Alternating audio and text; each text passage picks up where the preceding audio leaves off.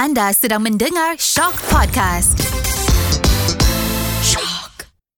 Duit tepi mengungkap hubungan antara manusia dan duit. Di sebalik hubungan yang saling berkait rapat ini, duit tepi juga bertujuan untuk memberi pengetahuan dan kesedaran kepada kita semua tentang pemilikan, pengurusan dan juga pelaburan duit.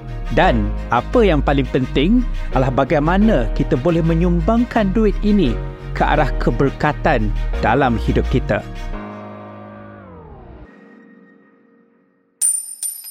Pada minggu ini kita rasa sangat bertuah kerana kita didatangi oleh sebuah seorang tetamu kehormat saya, se- seorang yang saya pandang tinggi, yang saya hormat dan sanjung.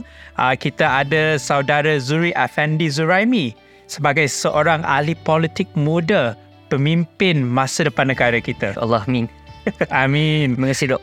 Uh, terima kasih lah datang kepada uh, rancangan uh, Duit Tepi hari ini, uh, Fendi. Okeylah, kita nak terus uh, untuk mengenali uh, diri Fendi uh, sebelum kita masuk kepada persoalan duit dan juga Fendi. Baik. Okey, secara permulaannya mungkin Fendi boleh ceritakan macam mana Fendi boleh terjebak dalam dunia politik ni. Macam mana tiba-tiba ada minat untuk uh, terlibat dalam dunia politik? Suratan atau kebetulan? Dia mungkinlah suratan. Oh. Tapi dalam waktu yang sama adalah kebetulan. Hmm. Suratan tu adalah apabila uh, since daripada zaman sekolah lagi saya berkecimpung di dalam debate sekolah. And then lepas tu melihat uh, beberapa figura-figura um, politik yang ada pada ketika itu. Dan selepas 2018 um, bermulalah satu orang kata apa pendekatan um, yang baru dinamika ataupun dinamik politik yang berlaku pada ketika itu. So secara tidak langsung pada 2021 sorry 2022 um, saya dilamar uh, dan saya berucapkan terima kasih kepada ketua pemuda saya khususnya uh, saudara Saiful Azam kerana menampakkan uh, saya boleh bersama dan juga bekerjasama dalam beberapa perkara serta yang yang pertama sekali saya nak ucapkan juga terima kasih kepada ketua bahagian saya juga Datuk Megat Firdaus kerana memberi ruang pada PRU yang lepas untuk saya bersama-sama dalam menjayakan PRU. Tapi bila Fendi kata uh, dia bermula daripada aktiviti debat hmm. di sekolah Uh, tapi bagaimana aktiviti debat itu uh, men, mem, membawa Fendi lebih dekat dengan arena dunia politik? Ada satu gap di tengah-tengah ya. tu yang uh, saya tak berapa dia, tangkap. Dia disebabkan um, pertama sekali saya boleh katakan um, zaman zaman saya membesar ketika itu adalah zaman daripada 3310 handphone okey taklah transfer dengan saya okey dia transfer dia transfer kepada zaman ke BBM oh betul okay. betul BBM, BBM after betul. that pergi kepada WhatsApp hmm. okey hmm. so hmm. pada ketika itu kita banyak research perdebatan ni kita perlu ada research kita yeah. kena study dan research tak seperti sekarang yang mungkin berada di hujung jari begitu saja yeah. so kita kena banyak menelaah hmm. banyak membaca jadi di situlah kita kita mendapat idea dan juga um, diberi peluang dan ruang bersama-sama dalam rakan-rakan dalam think tank berfikir idealis.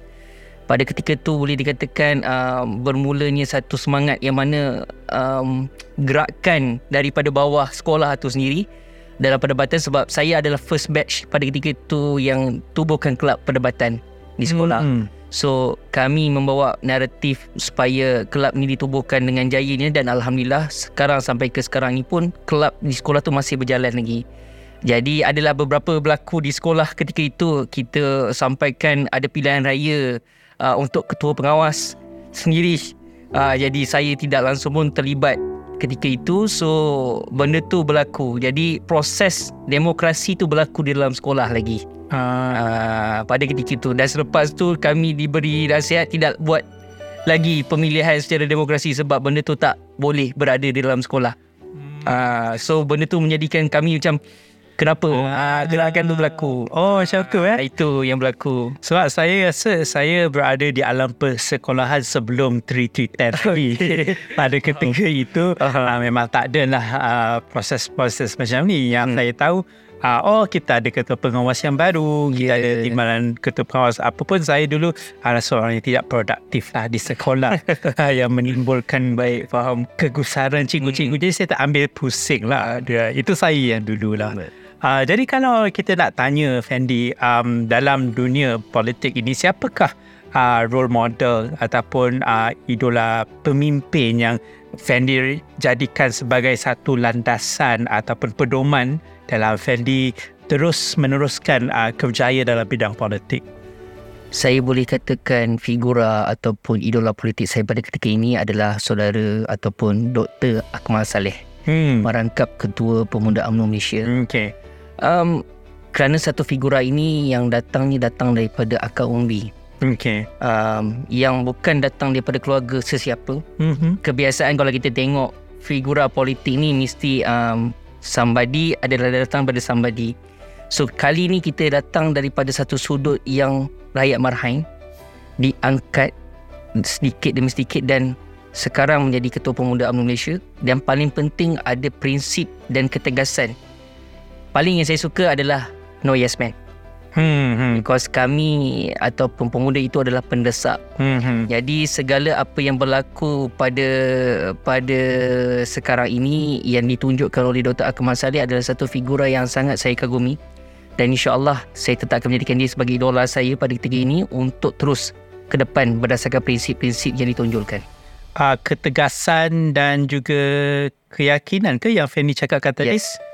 Ketegasan dan keyakinan dia sebab uh, mungkin um, awam mengetahui yang bahawasanya baru-baru ni berlaku perhimpunan dan sebagainya kan. Ya. Oh. Jadi um, Dr. Akmal Saleh mengeluarkan satu statement yang sangat-sangat orang kata apa baik Um, untuk menyelesaikan masalah yang berlaku di dalam Maknanya ciri kepimpinan Yes. yang ada pada seseorang itu yang perlu bersifat tegas, yang perlu yakin uh, menjadi uh, ukuran lah kepada Fendi. Okey Fendi, kita nak tengok perkaitan uh, duit dan dan politik. Uh, bukan kita nak berbincang secara ilmiah Hmm. ataupun kita nak berbincang secara agenda politik tetapi ini adalah pendapat uh, Fendi sendiri sebagai seorang uh, ahli politik orang muda uh, pemimpin masa depan negara antara lainnya. Okey, saya ada beberapa soalan lah. Mungkin ada soalan yang panas, yang tidak berapa panas, suam-suam dan Baik. sejuk. Okey. Saya tak tahu soalan ni panas ke tak. Tapi saya nak tanya lah kan. Betul ke nak berpolitik ni kena ada duit? Kan kalau kita rasa statement ini betul, adakah politik wang itu adalah sesuatu yang masih relevan pada ketika ini ataupun ia sesuatu yang semakin dihakis? Uh, ini kacamata Fendi ya kita bukan mewakili sesiapa dan kita tidak mewakili mana-mana organisasi tetapi pendapat Fendi uh, sebagai orang muda yang berkecimpung dalam bidang politik. Baik. Bila bercerita tentang duit dan politik ini kita tidak dapat lari pada asas dia. Um, selaku anak muda saya melihat perkara ini adalah um, perkara asas apabila dari, daripada sudut operasi. Mm-hmm. Sebagai contoh, saya bagi contoh um, jika hari ini saya nak pergi kerja, saya perlu bawa kereta dan mengisi minyak. Itu adalah kos-kos yang saya perlu bayar. Termasuk dengan tol, parking dan sebagainya. Sama juga dalam politik, ada beberapa kos yang perlu dibayar. Sebagai contoh, jika dalam pemilihan atau pemilihan raya adalah kos-kos jentera, kos-kos uh, logistik dan sebagainya. Mahu atau tidak mahu, asas duit itu perlu ada. Tetapi perlu ada prinsip prinsip asas dia adalah tidak bermain dengan duit. Mm. Ha, kita kena ada sandaran bahawasanya duit ini digunakan untuk saluran yang betul. Bukan sekadar bermain mem- membuta tuli. Dia tak boleh sebegitu. Jadi selaku anak muda saya boleh katakan dia relevan pada ketika ini masih relevan cuma perlu ada prinsip yang ditegaskan pada generasi yang sekarang dan akan datang. Okey, boleh boleh Fendi uh, bezakan sebab Fendi kata kita menggunakan duit kerana pengoperasian gerak kerja politik uh, itu memerlukan duit. Tapi Fendi katakan kita tidak bermain dengan duit. Apa perbezaan antara antara keduanya dan macam mana Fendi boleh uh, elaborate ataupun terangkan uh, tentang statement kita tidak bermain dengan duit? Baik, bermain dengan duit ini adalah satu benda yang mungkin kebiasaan bagi orang-orang dalam arena-arena yang sepatutnya. Which is saya boleh katakan sebagai begini contohnya. Kita dah mengetahui kos kita sepanjang sebulan itu adalah RM300 untuk minyak sahaja. Tetapi uh, kita overspend pada benda yang tak sepatutnya itu dikatakan tidak sepatutnya bermain duit. Hmm. Sebagai contohnya di situ. Dalam politik juga kita ada beberapa yang kita perlu ikut SOP dan juga KPI yang kita perlu buat. Sebagai contoh, saya bagi contoh jika uh, perlu perlu mengeluarkan satu orang kata apa arahan untuk membeli sesuatu untuk disampaikan kepada rakyat, that is the figure yang kita perlu follow. Bukan lebih dan bukan kurang.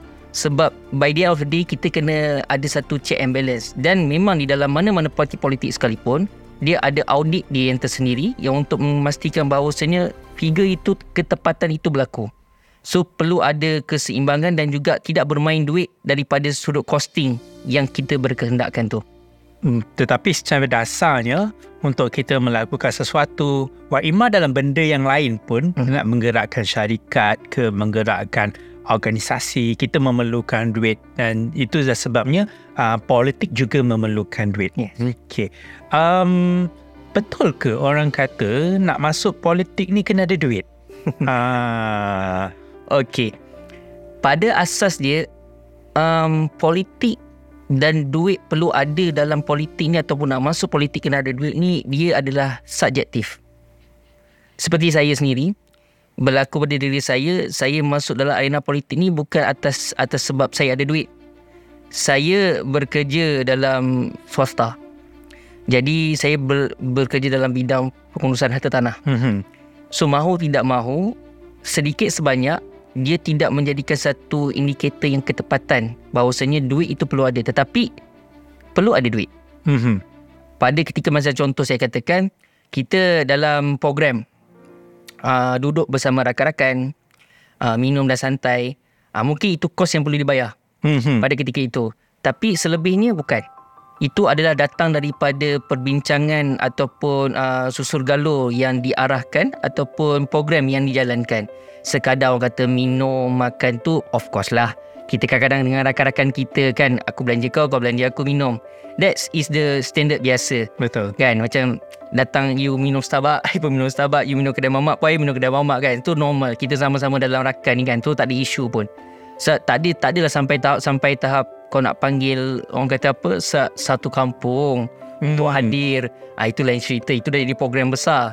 Dan semestinya itu melibatkan orang-orang yang lebih berkelayakan untuk keluarkan duit. Bukan daripada satu sudut yang bahawasanya perlu ada duit baru berjalan. Tak. Kerja hmm. perlu berjalan dan duit akan sampai. Okey, soalan nakal dari saya. Mandy okay. lebih banyak minum di Starbucks ke lebih banyak minum di Mama? Okey, um, saya Starbucks ni um, saya boleh katakan jarang banyak minum di Mama sebab saya lagi suka tasty. Okey. Ha, berbanding dengan Starbucks ni sebab Starbucks ni saya orang kata apa benda ni kalau saya nak balik kampung selalunya sebab saya jauh nak balik kampung. So Starbucks adalah laluan saya untuk ke sana. Uh, itulah antara dia soalan nakal je lah kan Okay banyak-banyak di mamak sebab suka TC Okay lepas okay. ni boleh lah belanja saya TC ha, Boleh dah masalah uh, Dan saya belanja benda lain lah Mungkin Starbucks dan sebagainya um, Mungkin tak betul juga kalau kita nak katakan orang masuk politik ini sebab nak duit. Sebab mengenali diri Fendi sebagai salah seorang yang saya kenal, uh, kita nak masuk politik ini kerana nak berkhidmat. Dan macam yang Fendi katakan tadi, uh, ahli politik sebenarnya masuk untuk meluas lebarkan lagi pengaruhnya. Sebab itulah politik kan kita nak meluaskan lagi pengaruh kita tetapi cara untuk meluaskan pengaruh itu dengan program-program dan sebagainya memerlukan perbelanjaan dan di situlah keperluan duit itu datang pada pada seseorang ahli politik. It, kalau saya boleh faham begitu betul ke apa mengikut uh, kefahaman saya? Okey, um, itu juga adalah satu generally dan subjektif bagi individu. Kita kena faham dalam keadaan sekarang ni politik juga adalah kerjaya. Hmm. Okey. Menjadi dalam salah satu pelapor polisi di hmm. mana-mana tempat sekalipun So bila dia melibatkan kerjaya sudah semestinya dia ada satu uh, imbangan selepas pada itu seperti contoh uh, mahukan sesuatu pada sesuatu. Dia juga melibatkan juga adalah um, jangka masa yang panjang seseorang individu dalam politik. Kita tak boleh nak deny tetapi secara khususnya pada saya untuk diri saya saya lebih meng, mengutamakan gerak kerja Hmm. berbanding dengan berbanding dengan orang kata apa um, politik duit. Sebab dengan kerja itu rakyat akan menilai. Ya. Terutama anak muda sekarang yang memang di hujung jari saja sekarang ni. Wak Ima apa sekalipun berlaku di depan mata di hujung jari. So benda tu perlu di dipegang kepada ahli politik bahawasanya yes duit itu adalah salah satu kerjaya politik itu adalah satu kerjaya tetapi bukanlah mengkayakan diri kena di akhirnya ialah kita kena kembalikan kepada rakyat sebab kita bekerja untuk rakyat Okey. Uh, kita, mari kita bincangkan tentang uh, strategi-strategi yang Fendi gunakan uh, untuk uh, duit ataupun mendapatkan dana. Saya difahamkan Fendi juga memegang jawatan tertentu dalam sesebuah organisasi uh, parti politik uh, dan sebagai seorang naik ketua bahagian. Apakah strategi naik uh, ketua pemuda bahagian? Uh, apakah strategi yang Fendi uh, gunakan ataupun amalkan uh, untuk mendapatkan dana bagi sesuatu program dan adakah uh, cara yang tertentu untuk menguruskan dana itu agar dia punya input dan output tu uh, selari dan efektif. Baik. Suka dengan soalan ni. Um, saya katakan apa kebiasaan yang saya buat pada ketika ini adalah lebih kepada mendapatkan input daripada agensi-agensi yang berkaitan. Sebagai contoh, um, kita ada marah. Hmm. Jadi kebanyakan maaf saya kata um, orang-orang kita ini mungkin mereka tidak mengetahui ataupun tidak cakna dengan adanya peluang-peluang yang ada di dalam MARA itu sendiri. Jadi selaku orang yang berada dalam organisasi which is yang yang melihat perkara tersebut maka kita sampaikan proposal kepada pihak yang sepatutnya untuk dapatkan dana. Sebagai contoh um, kita mengadakan satu larian di satu tempat Sebagai se- salah sebuah program. program uh, program tersebut. Jadi kita perlu pergi kepada agensi-agensi ini supaya dapat memberi satu yang baik kepada rakyat sekeliling. So daripada situlah menggunakan ia tidak dilarikan menggunakan orang kata apa the title yang ada Hmm. tetapi dalam waktu yang sama kita kena tunjuk kuasa yang kita ada pada hari ini bukanlah semata-mata untuk memegah tetapi untuk kita memberi pulang balik kepada rakyat. So menggunakan jawatan yang ada itu untuk disampaikan kepada rakyat bahawasanya okey inilah perlu kita buat. Kita perlu bagi tahu kepada rakyat okey tugasan kita sekian sekian sekian sekian. Hakikatnya pada hari ini dia tidak macam zaman 90-an di mana orang ahli politik dibentangkan kapit merah dahulu. From now sekarang adalah rakyat adalah bos. Ya. So kami yang berjawatan ini kena cakna bahawasanya kau naik pun sebab rakyat. Hmm. So jadi perlu kembalikan kepada rakyat. Jadi sampaikan pergi kepada pihak berwajib untuk dapatkan dana dan kembalikan kepada rakyat. Uh, Fendi ada pengalaman dalam menguruskan dana. Secara totalnya saya ada sedikit pengalaman yang tidaklah um, begitu kata apa yang yang gah tetapi daripada pengurusan pengurusan sebab saya ada syarikat pengurusan harta tanah. Hmm. Okey, um, dalam bidang pengurusan tanah ni kita mengetahui selok belok macam mana untuk pengurusan. Pengurusan sama ada dari sudut jual beli rumah, pengurusan daripada sudut serata title ataupun dari sudut um, penilaian. Jadi um, dana yang kita dapat itu kita menguruskan pengurusan harta itu dengan baik. Contohnya macam mana proses jual beli rumah. Ya. Uh, macam mana kita nak gunakan ATA 757 serata bila mana sekarang ni banyak isu-isu uh, apa uh, JMB yang bermasalah. Jadi dana di dalam JMB itu perlu kita follow dan berpandukan dengan akta 757 tu. Pengurusan harta tanah dalam pengurusan harta tanah ni dia sangat-sangat um, follow the rules 757 tu. So jadi kalau langgar peraturan tu maka akan kembali kepada kami. Jadi pengurusan tu sangat-sangat tertib di situ sebab kita ada guideline. Hmm. So, sama juga dalam penilaian kita ada beberapa kriteria untuk kita nilai tanah tersebut sama ada tanah tu tanah tepi ke hujung ke tengah ke untuk ditentukan nilai berapa harta tanah tersebut.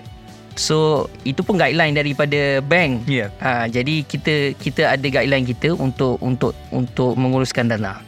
Hmm. Dan saya juga difahamkan uh, Fendi juga ada pengalaman dalam kerjaya takaful. Ha ya. Uh, menguruskan takaful, hmm. menguruskan hartanah uh, dana dari aspek hartanah dan juga menguruskan dana dari segi uh, apa aktiviti-aktiviti yang bercirikan politik.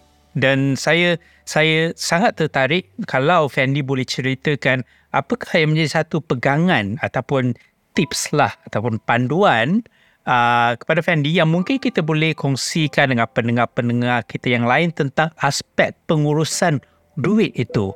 Uh, aspek pengurusan wang bukanlah nak kata dari segi teknikal kena ambil MBA ke kan tetapi pengalaman-pengalaman yang berharga yang telah Fendi uh, kutip selama ni apa mungkin yang Fendi boleh kongsikan uh, dengan pendengar kita di luar sana Perkara yang paling saya seseronok untuk share dan terima kasih juga dengan soalan itu adalah daripada sudut takaful itu sendiri. Sebab ramai di antara kita, kita boleh katakan kita ada lebih kurang 30 juta rakyat Malaysia. Betul kan saya kalau salah? Dan figure tersebut. Jadi um, hanya beberapa peratus sahaja yang masih ada takaful. Which is daripada situ takaful ni adalah perlindungan yang yang memberi tabung kecemasan. ya yeah. Uh, dia ada penilaian nisbah dia 10, 30, 50. 10% tu adalah untuk untuk daripada total gaji kita untuk kita buat caruman takaful. hmm. Jadi takaful ni dipecah kepada dua di antara satu medical card dan juga satu lagi adalah dari sudut hibah. yeah. So medical card pada saya untuk muda macam kita yang muda ni uh, better ambil medical card sebab walaupun kita, kita generasi 3 uh, yes kita kena ambil sebab pada saya sebab kita kita agresif. Kita kalau kita kadang-kadang kita bawa motor, kita bawa kereta berlainan dengan orang yang lebih veteran, hmm. dia dah berhati-hati. Jadi benda tu perlu ada cakna, perlu ada perlu ada ingat sebab malang tak berbau. Jadi 10% daripada situ why not? Kalau kata gaji kita 2000, 10% baru 200. Kan? So kita kena salurkan duit tu kepada tabung yang betul. 50% adalah expenses kita, kereta dan sebagainya dan 30% tu adalah baki simpanan kita kalau boleh kita dapatkan dari situ. Cuma dengan kadar gaji yang pada pada hari ini kita kena tengok balik penimbangan macam contoh um, ada setengah orang gaji kita start dengan katakan sekarang gaji seribu setengah 10% daripada situ seratus setengah tetapi hakikatnya bila mana overspend itu yang menyebabkan kita tak akan salurkan duit itu kepada 10% takaful tersebut so macam saya katakan tadi malang tidak berbau jadi kita tak nak benda tu berlaku sebab rata-rata saya berkawan dengan rakan-rakan yang berada di gig industri gig. Jadi kadang-kadang ada di antara mereka ni um, ialah kejar order, kejar kejar delivery dan sebagainya. So tak sedar benda tu sebab boleh jadi dalam beberapa saat accident. So kita tak naklah benda tu jadi kepada orang terdekat pada kita. Jadi dalam aspek pengurusan duit ataupun wang ni juga harus memikirkan uh, benda yang kita tidak boleh jangkakan berlaku di masa hadapan. Betul. Hmm, itu sangat penting. Okey, um, okay, kita dah bicarakan tentang uh, pengalaman Fendi dalam dalam kerja politik, uh, cara pengurusan duit oleh Fendi dalam uh, tiga benda yang berbeza, uh, politik, takaful dan juga hartanah. Kita nak bincang dari segi Fendi sendiri ah, sebagai seorang personality yang bernama Zuri Effendi Zuraimi. Okey, uh, dari segi kacamata Fendi lah. Uh, ini sendiri kalau Fendi bukan seorang politician ataupun bukan seorang ejen takaful dan ejen hartanah. Bagi seorang Zuri Effendi Zuraimi, bagaimana uh, individu yang bernama Zuri Effendi Zuraimi ini uh, menguruskan keuangannya sendiri? Baik saya mengambil pendekatan the survival individu. Okay. Sebab secara total um, perjalanan hidup saya ni ialah walaupun kita generasi 3310 tetapi kita ada pengalaman tersendiri kita kan. Uh, saya tak ada masalah untuk berkongsi daripada sebelum ni saya datang daripada uh, industri production juga. Oh, okay. okay pada tahun 2016 and then sampai ke penghujung 2019 um, daripada jadi uh, kru kamera dan juga peng, pengikat tali-tali wire dan sebagainya kabel sampailah saya pergi kepada uh, stesen minyak pengurusan stesen minyak uh, di salah satu di dalam Selangor lah Selepas pada tu um, di, yang stesen minyak tu sangat-sangat mencabar sebab pada ketika tu uh, pandemik. Hmm. Jadi um, kebiasaan kita nampak sale dan sebagainya. So bila berlaku pandemik tu sangat-sangat teruk. Sangat-sangat teruk dan sampaikan biasanya budak ada OT dah tak boleh ada OT dan sebagainya. So kita kena tengok di manakah keperluan dan kehendak pada ketika itu. Kita kena tahu dan pada ketika itu jugalah saya berkecimpung dalam takaful dunia takaful. Um, dan selepas tu sudah semestinya dipanggil kembali dalam bidang pengurusan tanah sebab background saya memang dalam bidang pengurusan tanah. Jadi bila dalam bidang pengurusan tanah ni sangat-sangat dekat dan saya nak kembalikan kepada rakyat ataupun kepada orang-orang sekeliling bahawasanya benda ni tak diketahui oleh semua orang. Sebagai contoh eh uh, pemain gig uh, delivery dan sebagainya ni orang boleh beli rumah tanpa ada slip gaji. Hmm. So benda tu yang saya ada ilmu saya nak share balik kepada kepada rakyat. Bercakap tentang pengurusan tu lebih kepada kehendak dan juga keperluan.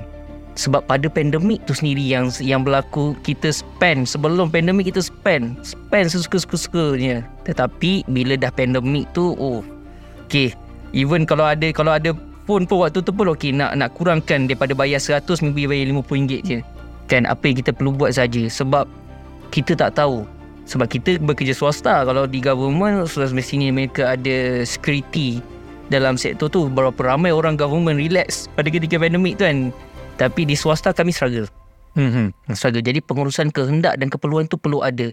Dan terima kasih saya boleh katakan terima kasih kepada pandemik tu bukan apa mengajar kita mengajar kita macam mana kita mengetahui apa itu keperluan dan apa itu kehendak. So, saya setuju sebab eh, kita selalu tahu kehendak dan keperluan ni dari segi teori. Ya. Dan kita belajar dalam dalam teori-teori ekonomi bila Yeah. bila kuliah uh, kehendak ini tidak boleh melebihi keperluan Betul. kita. Sedangkan keperluan itu yang penting. Tapi betul lah uh, pandemik itu dia lebih menzahirkan lagi, menunjukkan lagi kepada kita apakah itu kehendak dan apa itu keperluan dan prioriti kita kat mana Betul. uh, pada pada ketika itu.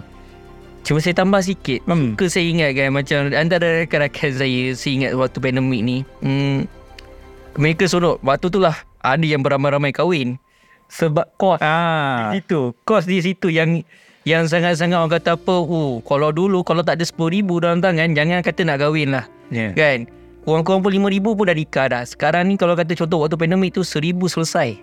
Kat situ je. Halas eh, selesai. Halas, habis sah, settle kan. Ha, tapi benda tu mengajar sebenarnya. Mengajar kita dan 2 tahun pandemik tu um, selepas tu membuka mata terutamanya golongan Melayu kita sendiri yang bahawasanya okey kita dah tahu di manakah perkara yang wajib di manakah perkara yang adat di situ so banyak memudahkan lah dan tu saya kata balik kita tak boleh nak menindakkan apa yang telah telah terjadi. Dan berterima kasih disebabkan Allah menurunkan uh, asbab penyakit tersebut dan kita belajar daripada proses tersebut. Dan ada rakan-rakan yang dah berkahwin ketika tu so dapatlah pengalaman Hmm, jadi uh, baik yang apa yang baik daripada pandemik itu kita akan ambil tapi bagi saya lah eh kita lebih banyak tahu apa itu priority keutamaan Ya, ya, keutamaan uh, keutamaan kita berbeza. Mm-mm. Uh, kenapa kalau lah Fendi kita semua diberikan seribu ringgit keutamaan Fendi dalam seribu ringgit itu berbeza keutamaan saya dalam seribu ringgit Betul. itu berbeza okay. um, pada pandangan Fendi saya peribadi lah uh, Fendi uh, suka perempuan yang berduit ataupun suka perempuan yang pandai mencari duit ataupun suka perempuan yang menggunakan duit. Uh, peribadi ini tidak ada soalan betul atau salah secara uh, peribadi. secara jujurnya uh, melihat pengalaman rakan-rakan dan juga pengalaman Nak juga disclaimer kat situ pengalaman rakan-rakan kan. Okey. jadi um, mengajar juga saya lebih kepada pengurusan duit Hmm. Ah, perempuan yang, Yang- tahu menguruskan duit. Ya. Ah, dan juga lelaki lebih kena tahu juga tentang Betul. pengurusan duit. Hmm, Okey. Betul. Saya tak banyak tanya jauh lah seperti ibunda saya juga Hmm. adalah orang yang menguruskan keuangan dalam family which is ayah mencari duit. Ya. Okay dan um, ibu pada ketika itu akan distribute distribute distribute kan okey ni untuk bagian-bagian bagian sini jadi kita kena tahu bila kita dah nampak figura macam tu kita pun nak macam tu. Tapi yalah orang kata tak semua kita nak kita dapat. Cuma kita cari seakan begitu. Cuma macam saya katakan memang saya akan cari wanita yang pandai menguruskan duit. Dia berbeza. Macam mak saya pernah kata um, ada dua jenis perempuan kebiasaan. Yang suka beli mangkuk dan suka beli emas. Kalau suka beli mangkuk bermakna dia suka masak. Okay. Okay. Kalau suka beli emas ni Maknanya dia perhabiskan boreh kau lah So tapi kena ingat juga Ya. Sebab emas ni Dia jangka masa yang panjang Ah, So kita kena tengok Keadaan pada ketika tu Kalau pandai pa- apa Kalau pandai masak Tapi tak boleh nak Dan mengurus keuangan pun No point juga So kena ada balance kat situ Hmm. uh, Uh, bagus maksudnya ya ibunda melihat apa-apa pun macam mana kita nak uruskan. Ya, Saya betul. rasa beli mangkuk pun tak salah tapi tahu cara untuk menguruskan Betul. ekonomi rumah tangga. Ya. Beli emas pun tak salah Ya. tapi tahu macam mana nak menguruskan untuk simpanan Mhm. keluarga di masa akan datang. Okey Fendi, kita sudah uh, hampir menginjak ke uh, di akhir uh, rancangan podcast Duit Tepi kita pada hari ini. Mungkin uh, ada pesanan-pesanan yang Fendi boleh uh, kongsikan dengan pendengar kita di luar sana tentang berkaitan uh, duit dalam kehidupan Fendi, uh, duit dalam kehidupan seorang ahli politik muda uh, barangkali mungkin. Okay um, Untuk diri saya dan juga rakyat Ataupun rakan-rakan yang mendengar Pertama sekali kita macam doktor pun kata kita perlu mengetahui bahawa kehendak dan keperluan tu pada ketika ini. So selaku anak muda kita kena tahu uh, gaji kita takut mana kena kira dengan 12 bulan punya gaji dan itulah harga kereta yang kita boleh beli. Jangan baru gaji 2000 setengah nak ambil Honda. So benda tu saya saya kata macam saya sendiri pun Macam saya pilih saya Eh tak. Tak sebab macam Kita kita kena tahu Kereta itu adalah Checkpoint A to B. Betul. Okay Dia penggerak. Tetapi setengah-setengah orang lain Dia adalah satu uh, Kemegahan. Menunjukkan bahawasanya Inilah dia. Tapi untuk diri saya Saya lebih preferkan kepada Dia adalah A to B Kenderaan sahaja Jadi yang paling penting adalah Cara kita membawa tu kalau kita ada kereta yang mahal tetapi cara kita bawa pun tak mengikut peraturan pun bermasalah. Tapi kalau kata kita ada kereta yang baik untuk kita bawa, so kita akan sampai ke destinasi tersebut. Dari sudut politiknya adalah perlu juga mengetahui di manakah dana ataupun duit itu perlu disalurkan. Tidak boleh overspend, tidak boleh kurang daripada spend. So kita sebaiknya kena kena mengetahui di manakah kita perlu letakkan duit itu kepada rakyat. Sebab by the end of the day Sesiapa sahaja yang dalam arena politik ini Dia kena bekerja untuk rakyat. Jadi kita akan dihukum oleh rakyat. So mahu atau tidak mahu Pada hari ini Teknologi di hujung jari bermacam-macam Sekejap saja boleh menterbalikkan sesuatu. So kembali kepada rakyat Letakkan duit itu kepada rakyat Bukan kepada kepentingan diri Terima kasih Zuri Arfani Zuraimi. Anda bersama-sama dengan saya Zokri Idris dalam siri podcast Duit Tepi. Duit Tepi mengungkap hubungan duit dan manusia. Di sebalik hubungan yang saling berkait rapat ini, Duit Tepi juga bertujuan untuk memberi pengetahuan dan kesedaran kepada kita tentang cara pemilikan, pengurusan dan juga pelaburan duit. Dan apa yang penting, bagaimana kita menggunakan duit kita untuk keberkatan kesa- uh, dalam kehidupan kita seharian. Sekali lagi terima kasih kepada uh, tetamu khas kita pada hari ini Zuri Afandi Zuraimi dalam siri podcast Duit Tepi dan kita berjumpa dalam siri yang akan datang.